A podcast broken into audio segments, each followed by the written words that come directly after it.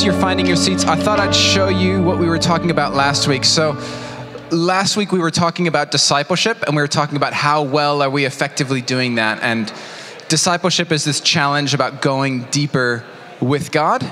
And um, there's been some really fascinating things that came through.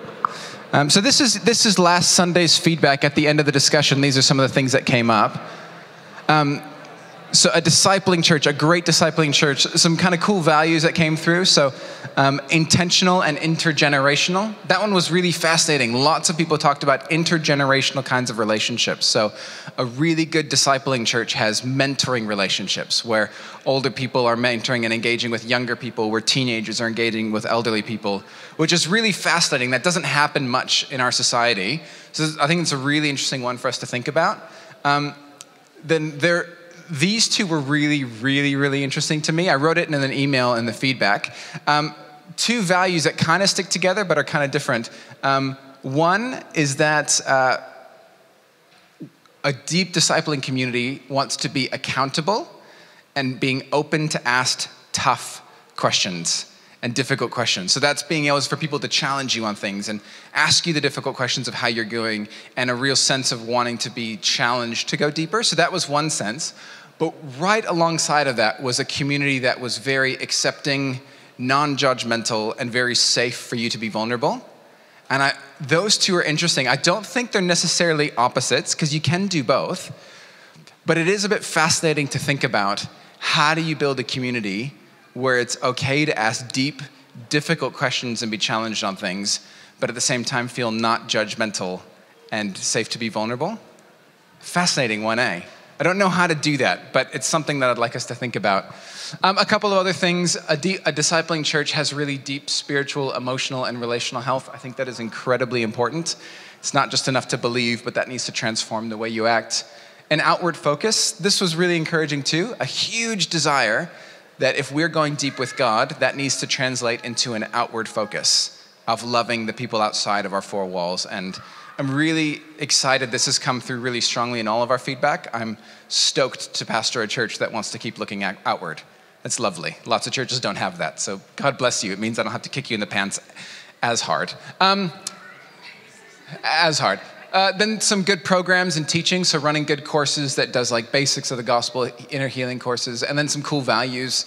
One that was really cool is clarity on what a disciple looks like. I think that's a really important question. What does it look like to be a deep disciple of Jesus.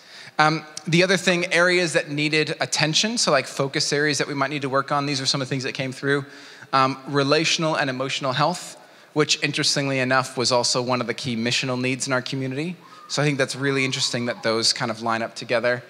Um, deeper theology and spiritual life. So, A, knowing more, but also making that translate into a more vibrant spirituality.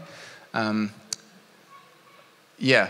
Uh, intentional relationships, again, going deeper with one another. Again, uh, outward focus showed up again in areas that we need to grow in in our discipleship to Jesus, which I thought was interesting. And then there were some cool practical ideas and um, some practical ways to go forward. So there's some really cool stuff. I encourage you guys to be thinking through this because it's really, really interesting about how we grow as a church. How do we move forward and what kind of church do we become? All right? So, Today, we're talking about community.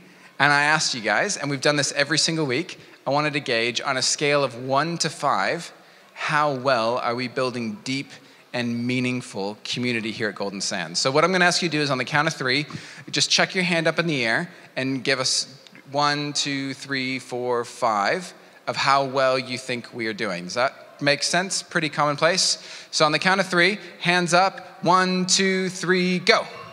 What do we got? Come on, hands up. How well are we doing? And if you're new here, you can also put it up here. Keep them up, keep them up, keep them up, keep them up, keep them up. All right, keep them up, keep them up. Okay, all right, what do we got? Some fours, some fives, some fours. Keep them up. Nope, don't put them down.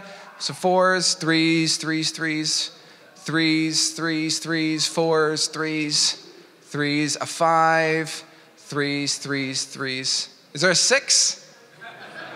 No, it's a five, and you're just being weird about it. Is it? It's a four and a half. You just have to be extra, don't you? Is that four and a half too? You two, get out of town. Okay, fascinating. Um, real quick, Uh, I just want to hear a snapshot, nothing major. Um, no twos. Elders, that's fascinating, isn't it? That's really, really interesting, huh? No twos and ones. Everything was threes, fours, and fives. Really interesting. That's good to know. Ah, that'll be a talking point. Um, real quick, fours and fives. Um, any fours and fives? Can you check your hands up again? Fours and fives, fours and fives, fours and fives, fours and fives, fours and fives. Great. I just want to hear a snapshot of why you put that answer. It doesn't have to be perfect, but just a helpful thing. So, fours and fives, why did you label us that? It's really good to know. Hi, I'm Julie. I've Hi. been here since the church started, pretty much. So, Yeah. and I think I've come to that place of being five because of everybody else that's come in as well.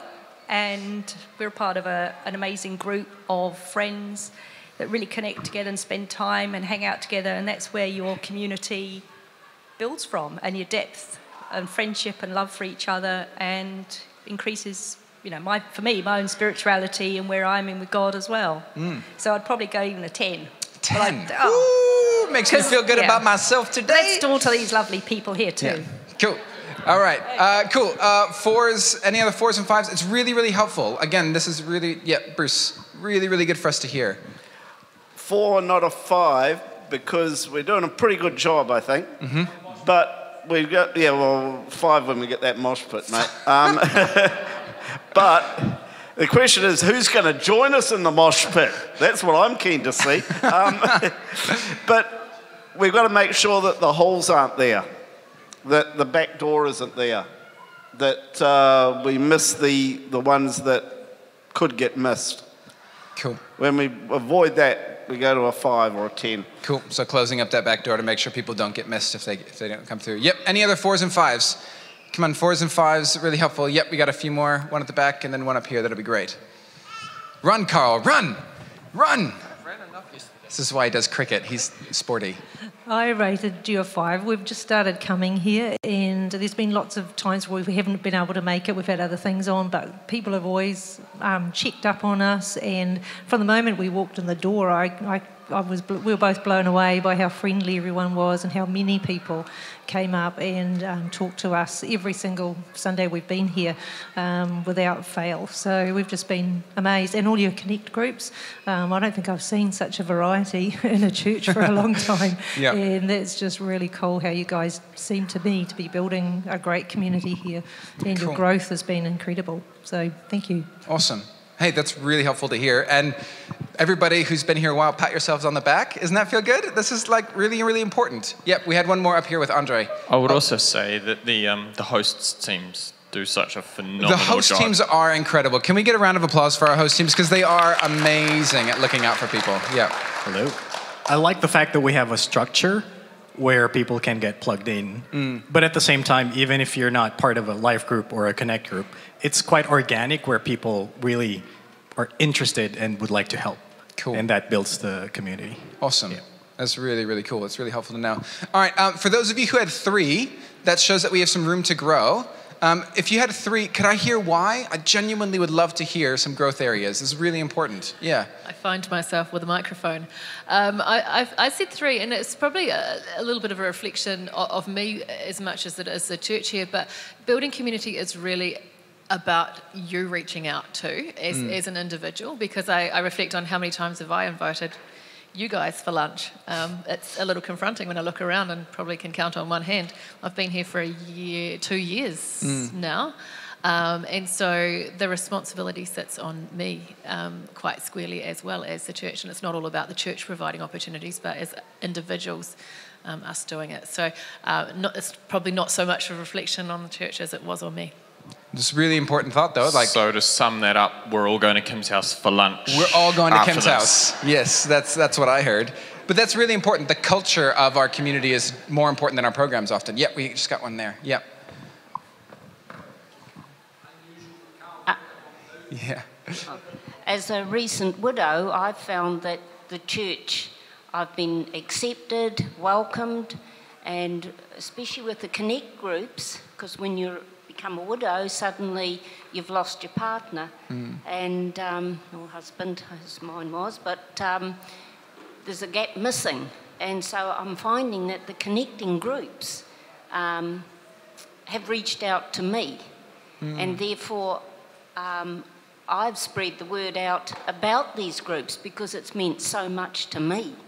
To that don't, don't even come to church. I've been able to reach out and say, well, as far as Rotorua and Auckland, and to people and say that these people are reaching me. They're meeting a, a need that I've had. So, yeah, thank you very much, everyone. It's been just, well, it's God blessed, anyhow. Mm. Oh, God thank you. ordained, That's yeah. it's really encouraging to hear. Thank you. Awesome. I'm going to hold it. No, mate. We're good. Cool. Uh, any other threes? Any other threes? Um, yep, we got a couple. There's Ian just over there. Yeah, I voted three. I think we do some things really well. You know, the connect groups are quite novel and they change all the time, and the home groups. I guess if we take community as being the whole suburb, what are we doing for Papamoa? And they talk about loneliness and connecting people when they're new to a new suburb and all that. So I guess I see quite a big scope, Yeah. um, and I think we're very intentional and we're trying. Uh, but what might that look like external is really exciting. Yeah, yeah, that's really interesting. How do we? How do we? Makes me think of how do we build that community spirit outside of our Sundays? Yeah, it's really cool. Yep, there was another one just over there. Yeah. Just following on what Ian said, is that I think we're doing within this community and the people that are attending church, we're doing really, really well. But there is still a really big community outside of the people that are just here. Mm. And I think that we can still learn what to do and how to actually be a community within the wider community and mm. or be community to them as mm-hmm. well. Yeah, awesome. That's great. It's really, really helpful. Oh yeah, wha- one last one over here. One last one. This is so helpful. I, I'm sure the elders are listening. I find this so really good to know. Yep. Okay, so when I'm thinking community, I'm thinking really big scale. So when we're all in here, we're all inviting each other in, and it's really safe and it's really nice. But how are we inviting each other in? How are we reaching out? Because I, outside of here, behind our little tucked in, where we are in this little cul-de-sac, you don't hear of it as much. Mm-hmm. I haven't heard anyone say, "Oh, Golden Sands Baptist." I don't. It's not as broad Yeah. yet. Yep. So how do we invite people outside of our church in? Because they come in and we are very nice and whatever we're doing, they feel really invited, and that's a good space in here. But how do we spread that out into our own community? Awesome. Thank you, Hunter. It's such an important question. And honestly, can I just say, just from a pastoral note, because I talked to other pastors in other churches and I've spoken with other elders, genuinely, I mean it when I am so grateful that I'm in a church where my congregation is telling me we're not doing enough outward focused things. what a blessing is that, eh, Ken? So thank you. Keep pestering us to keep thinking externally. It's really, really, really important. Um, it's really good feedback for us. Yeah, so today we are talking about community, and the reason we're doing that, if I can just go back a bit, um, is we're talking about our vision for the next few years. We are just over a little bit two years old, two and a half years old, and we're having an AGM for the first time in our life. We have discretionary money. Feels exciting. Didn't have that for a couple of years. Um, so we've got the chance to actually be proactive and to invest and to think strategically about where God is calling us to. And so this series has been a chance for us to hear about that together. And I've said it every week the reason why the microphone is going around so much is because here at Golden Sands Baptist, I believe that Jesus is leading us. And the way that he leads us is not when I go to a mountain and I get the spiritual vision and then I come back here and tell it all to you in really pretty language. I believe that the way I most clearly hear Jesus is when I'm right here in the midst of you, when we gather together and we pray, Jesus speaks through us. So that's the reason why this microphone is being passed around so much, because I want to hear the voice of God through each and every one of us. And so these are like the four areas. So we believe that God is making all things new, that Papamoa will look exactly like one day the way God imagined it, that the area will be renewed, that uh, there will be no more loneliness, no more homelessness, that people will be bound up in families and communities. All the promises of Scripture, we believe God is doing that here in our neighborhood. And that's starting in our lives as we encounter Jesus and get filled with His Spirit. that transformation happens with us. And so, as a church, the way that we partner with Jesus in making all things new is through these things that the church has done for 2,000 years.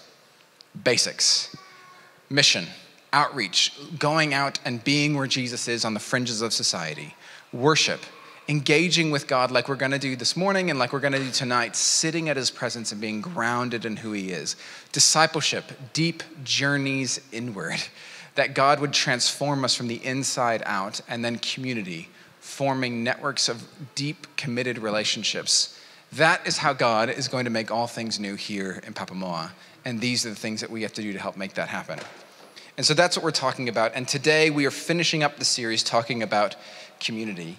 And you've mentioned it today, but one of the words that came through in every single week in the needs of Papamoa, in the needs of Tauranga, is loneliness. Every single week's group of feedback, even when it was worship, questions of loneliness and struggles of loneliness came up as things that people are struggling to overcome in their journey to God. And it's, I mean, we know it. That feedback shows that that challenge is A, it exists within this room, but we also know outside of these four walls, it runs rampant.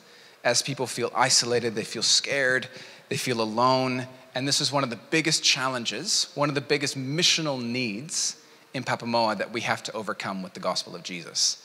If we're going to meet people where we're at, we have to look at the crisis of loneliness here in Tauranga and Papamoa. Um, there's this really interesting book by Robert Putnam called Bowling Alone. And um, most of you who've been in this church, we've talked about it a bit. Um, most everybody in Christianity knows that the church is on decline um, in most Western nations. Um, numbers are dropping. The Anglicans' numbers are going off. I mean, I think Presbyterians and Wesleyans are really falling off a cliff. Anglicans are struggling. Baptists have shown decline, I think, for four or five years now in our national statistics. This is just the reality that we face. And often in church spaces, we feel really bad about that. We beat ourselves over the head woe is me, we're terrible, let's do everything better. And that can make us feel bad. But what Putnam shows, it's really, really interesting, is he says that this crisis of like organizations that the church is facing is not a crisis that the church faces alone in fact, it's not like as if every other community organization is thriving and the church is falling off a cliff. What Putnam talks about is pretty much any and all community based organizations, whether they're Rotary, bowling clubs, sporting clubs, any volunteer based community organization has struggled. Everybody, I mean, you talk about it like bowling clubs, particularly here in Tauranga, many of them are on the fence, if not almost closed, because they're struggling to maintain membership. They're struggling to maintain finances. Rotary clubs are really struggling to get any young people through the ranks to enable them to kind of continue to move forward. Like, this is this challenge that we face isn't just in the church. If you look across New Zealand society, any organization that's based on community membership, strong ties, almost all of them are deeply struggling. Deeply struggling, which is fascinating to me. Um, and what it's part of that, and again, if you've been part of this church, you've heard me talk about this 10,000 times, and I'm going to say it again. That's right. What we have in the Western society is this huge, rampant advance of individualism. Uh, it started probably back in the 15. Did I spell it wrong? In id, id, individualism. Individualism. the rest of the time, I'm going to say individualism. Um, so replace the D with an N. That should say individualism. Um, is it still not right? Indiv. Oh, wow, I got that real wrong. I N D I V. Can you can everybody squint their eyes for a second? Just squint? Looks good now, doesn't it? So just squint at that screen for the last little bit. You're not gonna be able to focus. I'm just gonna go back to Putnam because that'll help you all focus a little bit. I know how you are. You're just gonna sit there, it's like you're just staring at you, glaring in the face of how it's wrong. Yeah, it's better. At least I didn't spell that one wrong because it's an image. You guys are so gracious. I love you. Um, but what you have in Western society is this rampant advance of individualism. It started back in the 1500s with the Enlightenment through all these alpha male type characters. Of uh, if you've done philosophy, you'd have John Locke, Thomas Hobbes, um, Rene Descartes, like all these people struggled with the monarchy, they struggled with a society that felt too rigid. And so what happened was the Enlightenment, what was called the freedom of the individual to choose and make their own path. I mean, my home country, America, is pretty, pretty much like a country birthed from the Enlightenment of individual rights and freedoms. And so we've had this kind of journey, and don't hear me wrong, in a lot of ways that's brought a lot of help and a lot of goodness and it's brought a lot of freedom for a lot of people, and that's been important. But what's happened, particularly since the 1950s, is that general movement towards individuals in a society has rapidly increased.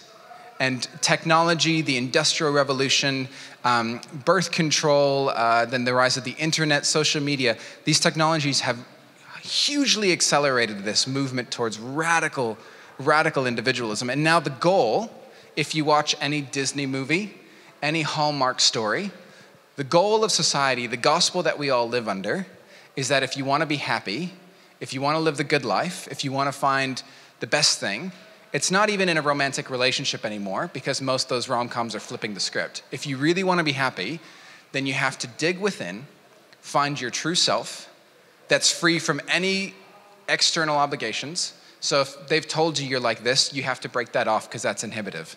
So you have to dig down, find your true self, and once you find your true self, then you can live your truth.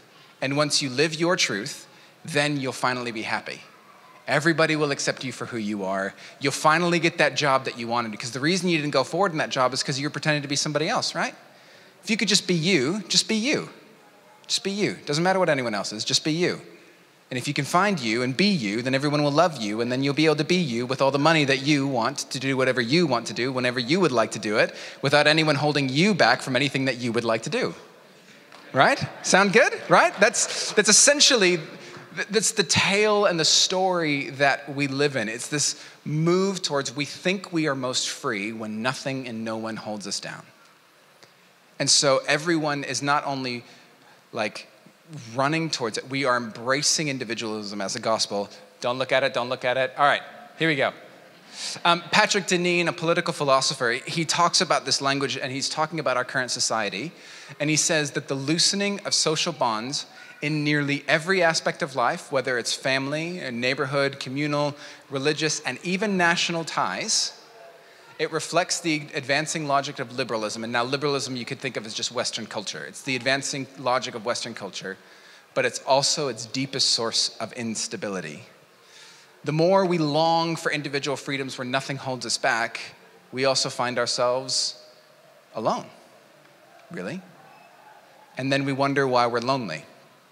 He goes on to say that the goal of society is increasingly separate, autonomous, non relational, so you don't have to do too much with other people's selves. We're replete, we're filled with rights. We're defined by our liberty, but we're also insecure. We feel powerless, we feel afraid, and we feel alone. We're fighting to be ourselves more than we've ever been before, yet we are also more anxious than we have ever been before. We're fighting to be free from any connections that hold us back and hold us down, and we also somehow find ourselves lonelier than we've ever been. I don't think it's a coincidence. And this loneliness has really disastrous effects on wider areas. Um, David Brooks, who's written a really fascinating, what he calls like the Relationist Manifesto, he talked about what happens is as we get alone, we don't stay alone, we often devolve into tribes or tribalism. And I thought this was really fascinating. We're not going to spend a lot of time on it, but if you're watching any election in the world, this is the background of what's happening. He says tribalism is the dark twin of community. The tragic paradox of hyperindividualism is that what began as an ecstatic liberation, so like a happy freeing, ends up as a war of tribe against tribe that crushes the individuals it sought to free. Fascinating, eh? Because as we become more and more alone, free to be ourselves, we're suddenly scared of anyone who's different. And then suddenly we start congregating with people that also are scared of the same things as us. He goes on to describe it a bit more fully, and I, I want to read it because it's fascinating. He says If community is based on mutual affection, tribalism is based on mutual distrust. If community is based on an abundance mindset, tribalism is based on a scarcity mindset. We're in a zero sum struggle of all against all, and threat is everywhere. if healthy community delights in differences and celebrates other people's loyalties, then tribalism seeks to destroy all other loyalties. It's always us versus them, friend or enemy, destroy or be destroyed. And if I could go so far as to say with any boldness, um, when I look at my home country and the way this election has run out to them, I feel like this literally epitomizes how this culture's gone for America. Hyper individualistic country, hyper individualistic, and now receding into tribalism, where it's not about what you're for, it's about who you're voting against. Because if that person gets in, our whole country is destroyed. And we can't compromise with them, we can't talk to them because they're to destroy us. So we, we gather based on our fears rather than what unites us and holds us together. I just think this is fascinating. Uh, individualism, it, it's making us lonely, it's making us anxious, it's making us depressed, yet somehow we still believe it's going to be the source of our freedom. And unfortunately, the church has often fallen for this as well. Often, the way that we communicate the gospel is we, create the, we communicate the gospel as a gospel for individuals seeking personal individualistic salvation. Like one of the greatest challenges of the church is that in an individualistic culture, particularly since the 1950s, often the way that we say about the gospel is Are you having issues? Are you lonely? Are you scared? Are you having trouble? Well, good, because God wants you to be more you than you've ever been. You've got to deal with that sin in your life, repent, and be baptized, and then you'll experience the personal inner transformation that you've always longed for. And then you'll get to go to heaven and you'll get to be with God forever and live in this beautiful state. Not wrong. But it also, who was the main story about the entire time? Just you. Just you. Just you. If we're not careful as a church, we can buy into that same gospel. And then what meaningful alternative are we offering to the people outside these walls? Do they come here and experience a gospel that radically transforms their world and the individualism that's hollowing them out from the inside?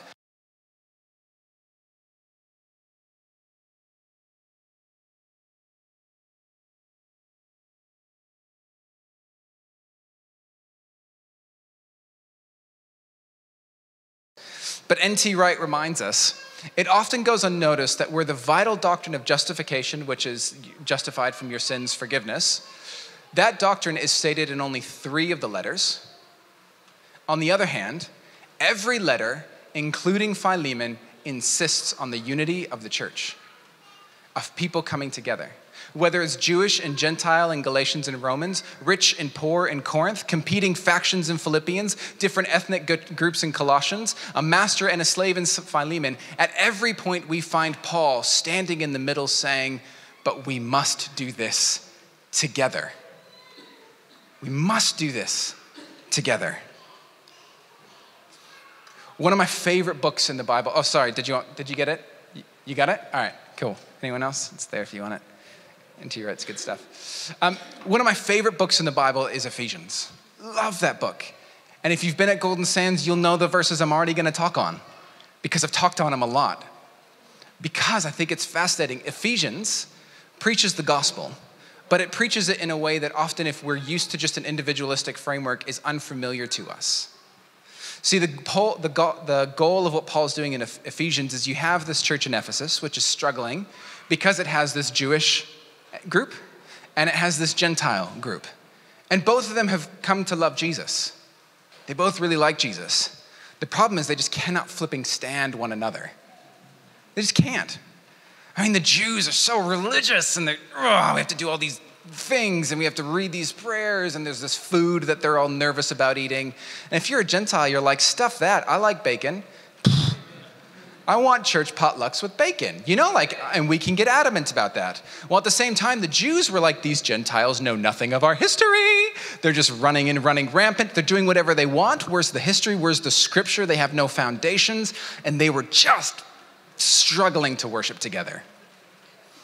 And I think if we found a church like Ephesus today, and if I went to a modern church planting seminar, and if I asked leadership gurus what to do, with that community, if that was happening here in Golden Sands, I think often the biggest solution that we'd find is someone would say, well, that's easy. Uh, split to two services. And what you'll do is at the 9 a.m., all the Jewish people can come and they can sing their hymns. And they'll really like singing their hymns, and you don't have to have any bacon on site, and they'll feel really good about it.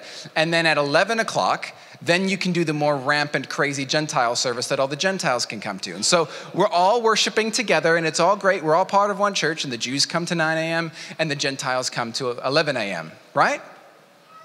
Sound familiar? Sound familiar? What does Paul say to this problem? How does he address this issue in Ephesus? He writes this in Ephesians 2, talking about Jesus For he himself is our peace, who's made the two groups one, and he's destroyed the barrier, the dividing wall of hostility, by setting aside in his flesh the law with its commands and regulations. His purpose was to create in himself one new humanity out of the two, thus making peace and in one body to reconcile both of them to God through the cross, by which he put to death their hostility. What Paul's saying is like, no, if you think you can have a 9 a.m. service for Jews and 11 a.m. service for Gentiles, you're misunderstanding what God's doing here. You actually don't understand the gospel. If it's just about you getting your personal ticket to heaven and personal development, you've missed what Jesus is doing a core fundamental aspect of the gospel is God is uniting us into one new family. One humanity, Jew and Gentile together, each with their uniqueness, each with their culture, each with their languages, coming together to form one new body, which they call the ecclesia, this new called out group. And then Paul doubles down a little bit later in language which I think is fascinating. He says, Although I am less than the least of all the Lord's people, this grace was given to me to preach to the Gentiles the boundless riches of Christ and to make plain to everyone the administration of this mystery, the mystery of the gospel, which for ages was kept hidden in God who created all things. What's this mystery of the gospel? What's this proclamation of the gospel that's been hidden but is now being revealed to all things that Paul gets to talk about? His intent was that now, through the church, the manifold wisdom of God should be made known to the rulers and authorities in the heavenly realms, according to his eternal purpose that he accomplished in Christ Jesus. What does that mean? How is God proclaiming the gospel? How are the rulers in the heavenlies being made known that Jesus has lived, died, and risen again and defeated death and is creating a whole new world? How is the world going to know? The church the community of the kingdom of God becomes the signpost that people look to and they say, God has done something here because look at all those people together. Look at the way they love one another. Look at the way that Jewish person is sitting down at the table with the Gentile. Look at the way that Maori and Pakeha are coming together. Look at the way that the baby boomers and the Gen Z are talking together and laughing. Surely God has done something unique in this place. And what's fascinating to me about this is that so often when we think about community, we think it's just a nice extra thing that we should do. Like it's an important thing so that when people visit, they feel nice and they want to stay. Community is so much more than an optional extra.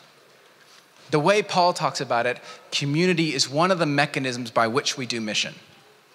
The way we love one another, the way we care for one another is one of the ways that people will know that Jesus has risen from the dead and will know that the whole new world is possible. When we talk about all things new in Papamoa and seeing people set into families and loneliness no longer being rampant, how will people know that our gospel has something meaningful to give them when they come here and experience the community of God? Bound up in relationship. N.T. Wright describes this mystery, this church, as a new moment, a new time in which new things would happen and chief among them the creation of a new covenant family. The Jew plus Gentile single community, which filled by the Spirit, was to be the model, the advanced sign, and in part the means of God's eschatological or end times ultimate purpose for all creation. The church is the model, the advanced sign, and the means for God's renewal of all things our relationships here, the way you relate to each other, the way new people come in and see the way that we talk to one another and care for one another. The diversity that is found within us is the model and advanced sign and one of the means in which the gospel will spread in Papamoa. Community is not just an optional extra for us. If we recognize that loneliness is one of the biggest needs, then the health and the vitality of our community is utterly important to meeting that missional need. And now here's the challenge for us. The kingdom of the kingdom community is a sign of God's mission to the world. And we've got to find a way to do that different from the rest of the world, the way the world does relationships. I mean, even the way that language and relationships in our, in our culture has changed. Before in business, you'd often talk about either relationships or partnerships. And now, what's more important? Well, it's, it's connections and it's networks. It's light things that you can hold on to and then disappear. If you want meaningful community, here's some sober realities. A, it takes time. It takes lots of time because it's wildly inefficient. It's sitting on a boat talking about nothing for three hours. It's going to a cricket pitch and standing there while nothing happens because it's God's most boring game. but you hang out with the people around you. I'm just kidding. I love you a lot, Carl. We're not friends anymore. Community is staying in relationship even when you're angry with one another, right? It takes time.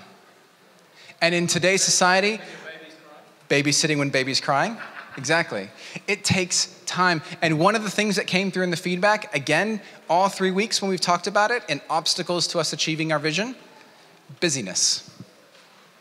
Every week, we have talked about how difficult it is because we're so busy. You will not create deep community if you're working 80 hours a week and you don't have time for anyone. Or if you're watching Netflix all the time. The other thing is, it takes energy. Jews and Gentiles hanging out on a Sunday morning was not easy. It took fights. It, the music's too loud, it's too soft, it's not the right hymns, it's the right hymns. The food's good, the food's not good. It takes emotional energy. And sometimes that will feel restrictive. But if we want gospel community, it'll take time, it'll take emotional energy. It'll also take other people having laying claim to your life, which might be the most uncomfortable thing for us, particularly Pakeha and New Zealanders. That someone else could lay claim to your time and to your life. We talked about in discipleship, one of the challenges is uh, accountable relationships. Whoo, no one likes that anymore. No one likes being called up. But if you want real community, you got to take that. You got to sit with it. It's a sacrifice. It's not glamorous, it's not fancy, but it is beautiful. And when you hit hard times, when you're in the midst of grief or trauma, suddenly those relationships that before might have been a bit of a challenge, a bit of a burden, suddenly become utterly integral to your well being. If you live an individualistic life where you want loose connections all the time, if you hit trauma, you will be in trouble. You need to invest in those relationships now for when the hard times come. So, church, we need to be a community that is going deeper with one another. We are not a Sunday service. We can never be a Sunday service. If we are just another place where you can come and listen to a young preacher, we have failed, utterly failed. The church is first and foremost the community of God. And that takes time, effort, energy, and sacrifice. But it is worth it. Don't settle for the gospel of individualism, it will leave you empty. Bind yourself in God's community and find life. So, what we're going to do, the last week we're going to do this, I'm going to invite you guys to gather around into groups and I want to hear your thoughts. I want to hear what's happening in your heart because I believe God will speak through you. I'm going to ask us to gather around in groups of five or six. Just turn your chairs around where you are and um, introduce yourself to the people around you. And I want you to talk about this question first what would a gospel shaped community look like? And I want to think about two things specifically. What values does it have? What kind of value characteristics does it carry? What kind of community church would you love to be a part of, and what would that look like? And what kind of things does that church do? What kind of values does it have, and what kind of things does it do? That's what I would love to know. So, right now, go ahead, gather around into your groups. Um, we'll circle up, talk about this question, and then um, we'll hear from each other. All right, let's look at uh, gathering those together. Um, gather those last thoughts, gather those last thoughts. Um, and then, real quick, I just want to hear one or two highlights. One or two highlights from your group. Um, particularly for those who are watching online, it's actually really helpful to hear. What is one or two highlights that have come from your group? Yeah, go ahead, Annie. Okay. Shh. Um, our group um, wrote the value. Uh, we uh, invited the lowest moral people to church. Uh, how to identify the lowest moral people? I don't really know, but we such as again the thieves or, Mhm. or something. Cool. Okay, uh, leading by the power of Holy Spirit. Yep. Or another program, we usually we say a strong teaching gospels, connect group alpha program, love to each other, not judging. Cool. Awesome. That's great. Great. Yep. Awesome. Cool. Just one or two, one or two highlights. Just top one or two things. Um, in addition to what they said about connect groups, we felt that was a vital component. Um, this whole issue of finding more time. Yeah. And us here in the semi-retired, retired age bracket was saying, well, how can we help those who are raising families who, who don't have, you know, spare time Mm. to find that? And we didn't come up with an answer, so you better tell us. Go to the mountain, Colin. Go to the mountain. That's super interesting. That's a really important question, though. Yep. Go ahead, Ian. A couple of points we had was um, a community based church encompasses the differences in people, whether it's stage of life or ages. Um, they know themselves and their own relationship with Christ first, and they've got a strong biblical basis. Awesome. Great. So, one of the values we thought was as individuals, we have to have a commitment to be selfless. Mm. So, that's one of the most important values Yeah. we thought. Um, something else we put in the building, in the church building program, a community building or house set up for different services that, will, that we could hire out or run by, like counselling, budgeting, Awesome. urgent housing. Cool. Yeah. Awesome. Build, the building team is listening. I can assure you. That's cool. Yeah. Last one. Last one. Uh, just under programs, we had a pastoral care team Yeah. um, that obviously needed someone to head it up, but a group of people, and then under that, maybe the alongsiders and all of that. Yeah. Uh, for people that need to have extra support. Yeah. To make sure people aren't left alone. Yeah. Yeah. Yeah, really good, Michelle. Awesome, cool. Thank you, team. All right, one last question that I want you to talk about in your groups. Um, what are the biggest obstacles? Um, we, we've already talked about that a little bit around busyness. What are the biggest obstacles to us becoming that community? Because we're a new church. We can be whatever we want to be. No one's telling us who we have to be. We can choose here amongst us who we're going to be. So, what are the biggest obstacles to us becoming that community? Any answer is a good thought. This is really, really helpful for us. So, have a chat in your groups, five minutes. What are the biggest obstacles to us becoming that community? Exactly. All right, let's uh, let's come back together, and uh, Carl's just going to come around to this side of the room to hear one or two thoughts.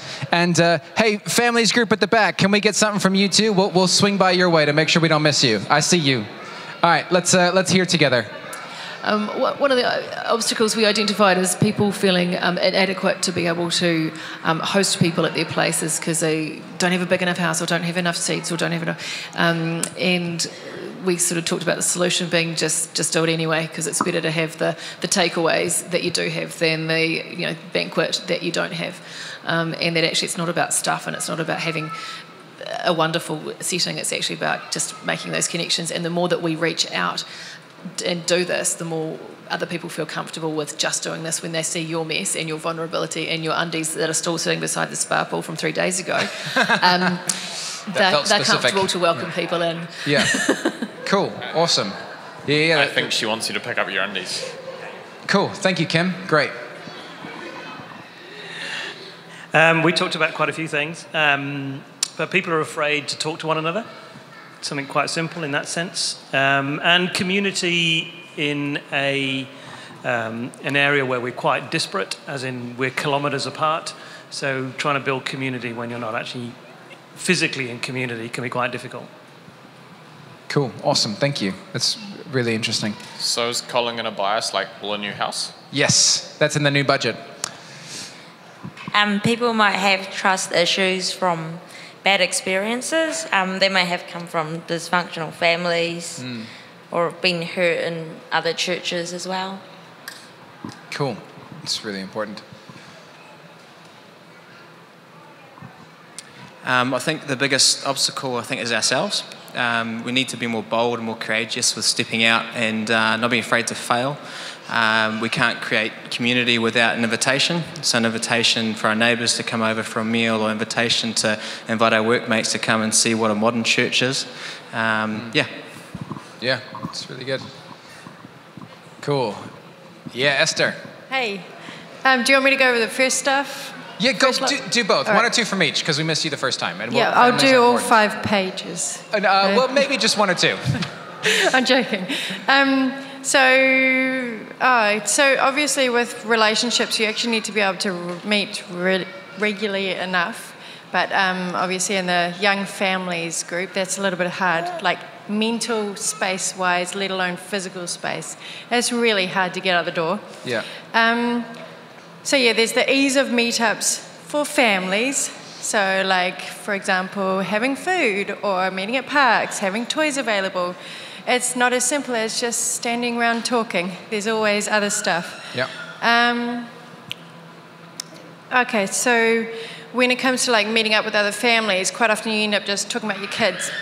Um, there's no real room for talking about God and the real deep nitty gritty stuff because there's always someone interrupting you.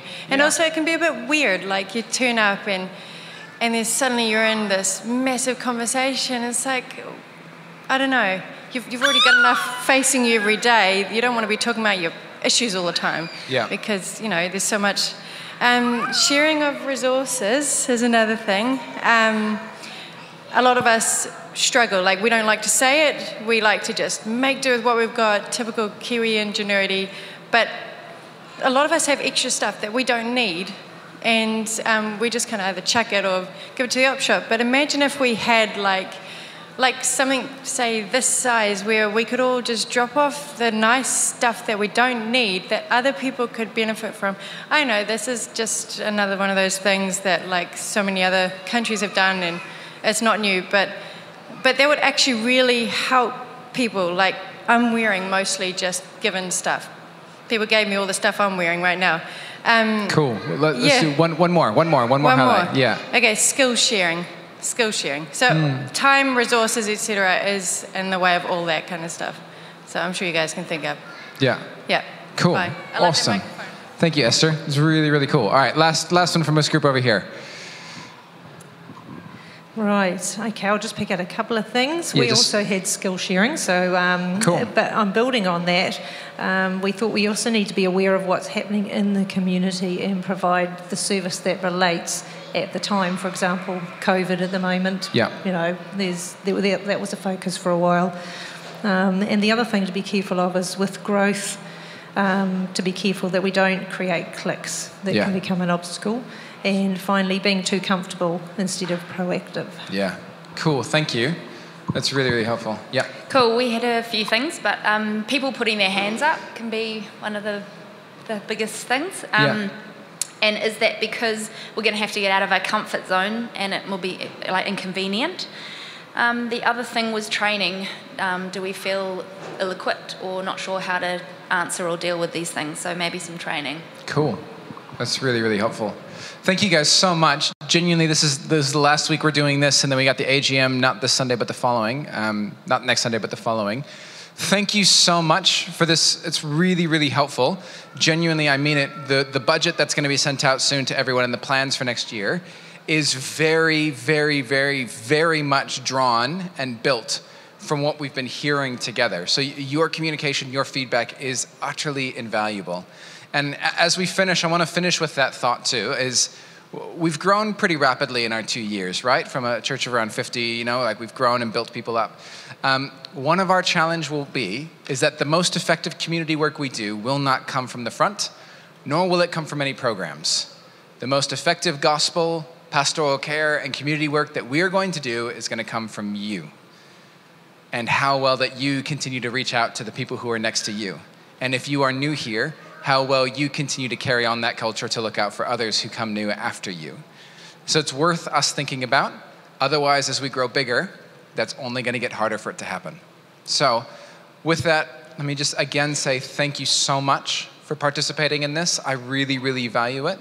And I pray that God will build a deeper community amongst us as we worship and we live together. So may the Lord bless you. May he keep you. May he cause his face to shine upon you. And may you know his peace. God bless. If you would like prayer for anything that has come up today, there's a team people that would love to pray with you. Or you can ask the person who's sitting next to you, chat in your groups, and we will see you either tonight for the worship night in our Connect groups or next Sunday. God bless.